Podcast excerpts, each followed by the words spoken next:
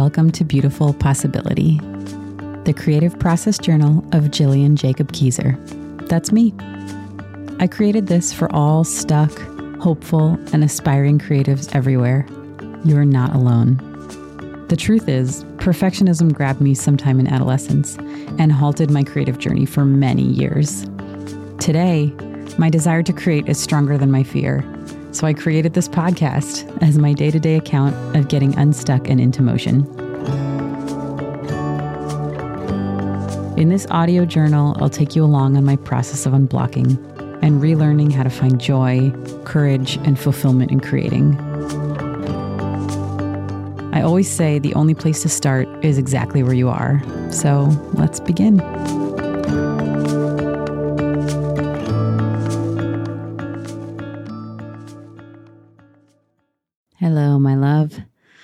I'm so happy you're here today. Today is a little bit of a special treat. I want to read to you. I hope that sounds good to you. I want to read to you from one of my favorite books of the last couple of years. It's called 4,000 Weeks by Oliver Burkeman. Um, I'll link it in the show notes. If anyone out there is has read all of the time and productivity literature, and still doesn't feel like your life is on the tracks the way that those books promised it might be, I think this will be a real delight for you. Um, I loved this book. I would heartily recommend it. This is uh, written by a fellow who was a journalist, wrote about productivity and time management for a long time. He's British, so he's got a really good sense of humor. This book is sort of a philosophical book about time targeted at people who have consumed a lot of the uh, the tomes of the productivity literature. if you know, you know. Um, so this section that I want to read to you is from a a chapter that talks about the provisional life, by which he means feeling like your life will start once you finally figure a few last things out. I say with a wink.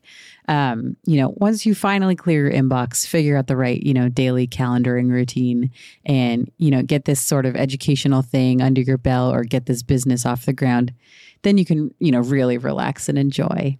And so this this is a section, it's called Five Questions. He says, even to ask them with sincerity is to have begun to come to grips with the reality of your situation and to start to make the most of your finite time. This book is all about this concept of finitude, which I've talked about here on the podcast. I talk about on my Instagram. I grabbed that word from Burkeman. So I'm excited to to read to you more of his work.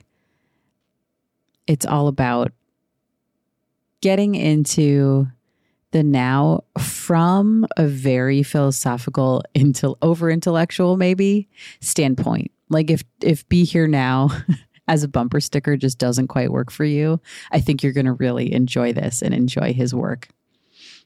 Okay here goes. Here are the five questions he asks to reflect on for your own life in terms of making the most of your current state of being your current time Number one, where in your life or work are you currently pursuing comfort when what's called for is a little discomfort? And the description goes on pursuing the life projects that matter to you the most will almost always entail not feeling fully in control of your time, immune to the painful assaults of reality, or confident about the future. It means embarking on ventures that might fail, perhaps because you'll find you lack sufficient talent it means risking embarrassment, holding difficult conversations, disappointing others, and getting so deep into relationships that additional suffering, when bad things happen to those you care about, is all but guaranteed. And so we naturally make decisions about our daily use of time that prioritize anxiety avoidance instead. Procrastination, distraction, commitment phobia, clearing the decks. That means like clearing out all your emails, getting getting the house clean before you do anything else. And taking on too many projects at once are all ways of trying to maintain the illusion that you're in charge of things. In a subtler way, so too is compulsive worrying, which offers its own gloomy but comforting sense that you're doing something constructive to try to stay in control. James Hollis recommends asking of every significant decision in life Does this choice diminish me or enlarge me? The question circumvents the urge to make decisions in the service of alleviating anxiety and instead helps you make contact with your deeper intentions for your time. If you're trying to decide whether to leave a given job or relationship, say, or to redouble your commitment to it, asking what would make you happiest is likely to lure you toward the most comfortable option, or else leave you paralyzed by indecision. But you usually know intuitively whether remaining in a relationship or job would present the kind of challenges that will help you grow as a person, enlargement, or the kind that will cause your soul to shrivel with every passing week, diminishment. Choose uncomfortable enlargement over comfortable diminishment whenever you can. Question two Are you holding yourself to and judging yourself by standards of productivity or performance that are impossible to meet? One common symptom of the fantasy of someday achieving total mastery over time is that we set ourselves inherently impossible targets for our use of it. Targets that must always be postponed into the future, since they can never be met in the present. The truth is that it's impossible to become so efficient and organized that you could respond to a limitless number of incoming demands. It's usually equally impossible to spend what feels like enough time on your work and with your children and on socializing, traveling, or engaging in political activism. But there's a deceptive feeling of comfort in believing that you're in the process of constructing such a life, which is due to come into being any day now. What would you do differently with your time today if you knew in your bones that salvation was never coming, that your standards had been unreachable all along, and that you'll therefore never manage to make time for all you hoped you might? Perhaps you're tempted to object that yours is a special case, that in your particular situation, you do need to pull off the impossible, time wise, in order to avert catastrophe. For example, maybe you're afraid you'll be fired and lose your income if you don't stay on top of your impossible workload. But this is a misunderstanding. If the level of performance you're demanding of yourself is genuinely impossible, then it's impossible, even if catastrophe looms. And facing this reality can only help. There is a sort of cruelty, Iddo Landau points out, in holding yourself to standards nobody could ever reach, and which many of us would never dream of demanding of other people. The more humane approach is to drop such efforts as completely as you can. Let your impossible standards crash to the ground. Then pick a few meaningful tasks from the rubble and get started on them today. Question three in what ways have you yet to accept the fact that you are who you are, not the person you think you ought to be? A closely related way to postpone the confrontation with finitude, with the anxiety inducing truth that this is it, is to treat your present day life as part of a journey towards becoming the kind of person you believe you ought to become in the eyes of society, or religion, or your parents, whether or not they're still alive. Once you've earned your right to exist, you tell yourself, life will stop feeling so uncertain and out of control. In times of political and environmental crisis, this mindset often takes the form of the belief that nothing is truly worth doing with your time except addressing such emergencies head on around the clock, and that you're entirely correct to think of yourself as guilty and selfish for spending it on anything else. This quest to justify your existence in the eyes of some outside authority can continue long into adulthood. But, quote, at a certain age, end quote, writes the psychotherapist Stephen Cope, quote, it finally dawns on us, shockingly, no one really cares what we're doing with our life. This is a most unsettling discovery to those of us who have lived someone else's life and eschewed our own. No one really cares except us. End quote. The attempt to attain security by justifying your existence, it turns out, was both futile and unnecessary all along. Futile because life will always feel uncertain and out of your control, and unnecessary because, in consequence, there's no point in waiting to live until you've achieved validation from someone or something else. Peace of mind and an exhilarating sense of freedom comes not from achieving the validation, but from yielding to the reality that it wouldn't bring you security even if you got it.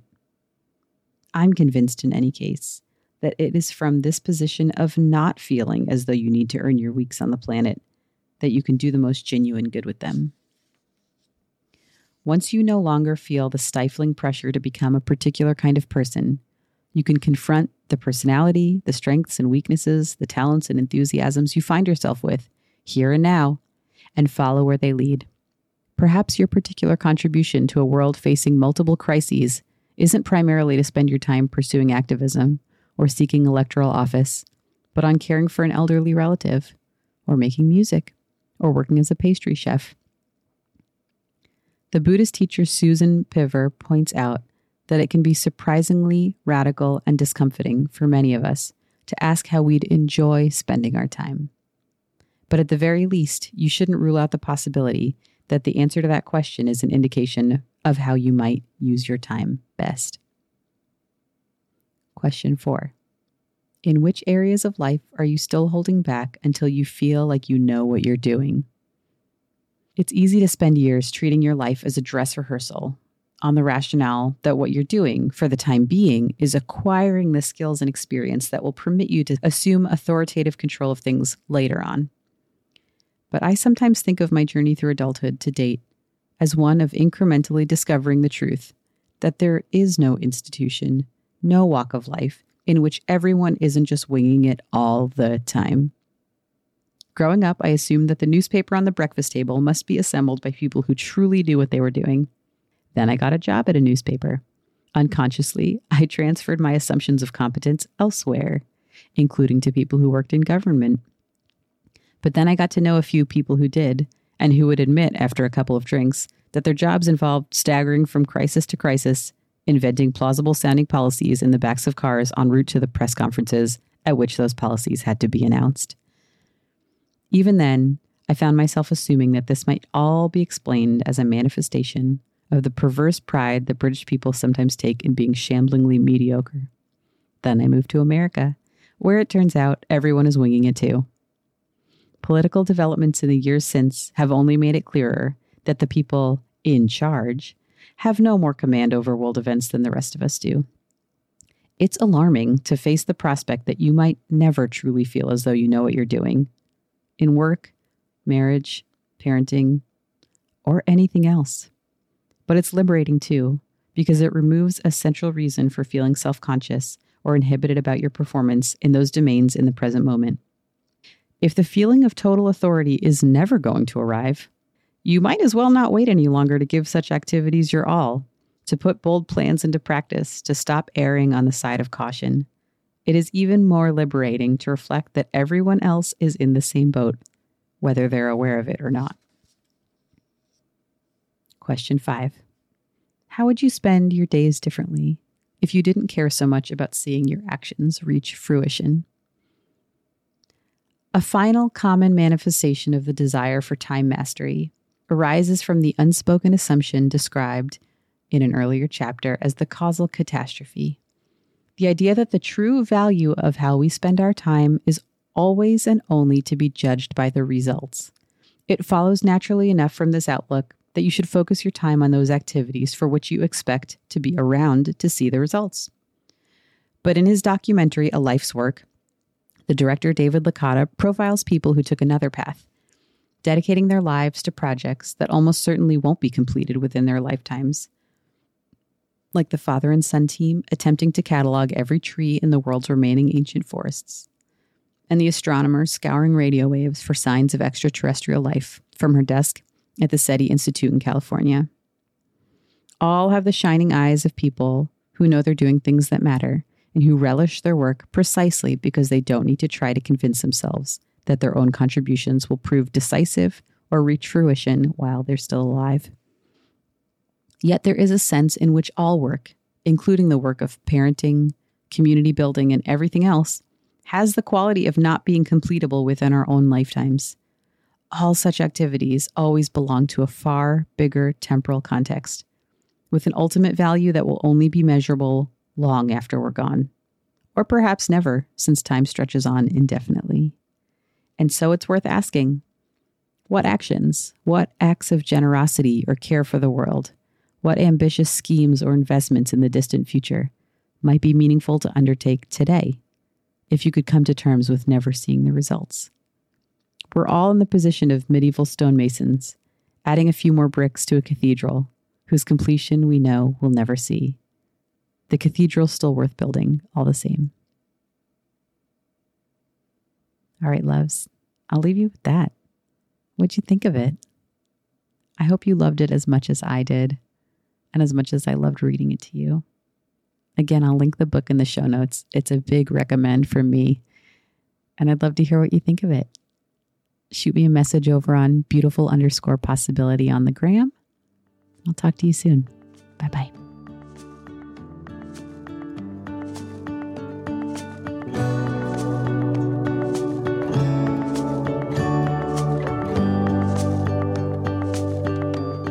Thank you for walking this creative path with me. I'm so grateful to be learning with you. If you like the show, I'd love for you to share it with a fellow creative, and please leave me a review on Apple Podcasts. For more day to day support and inspiration, join our creative community on Instagram at beautiful underscore possibility. The show is hosted by me, Gillian Jacob Keyser, and edited by Abby Circatella. The theme music is from Candelian. Until next time, just keep going.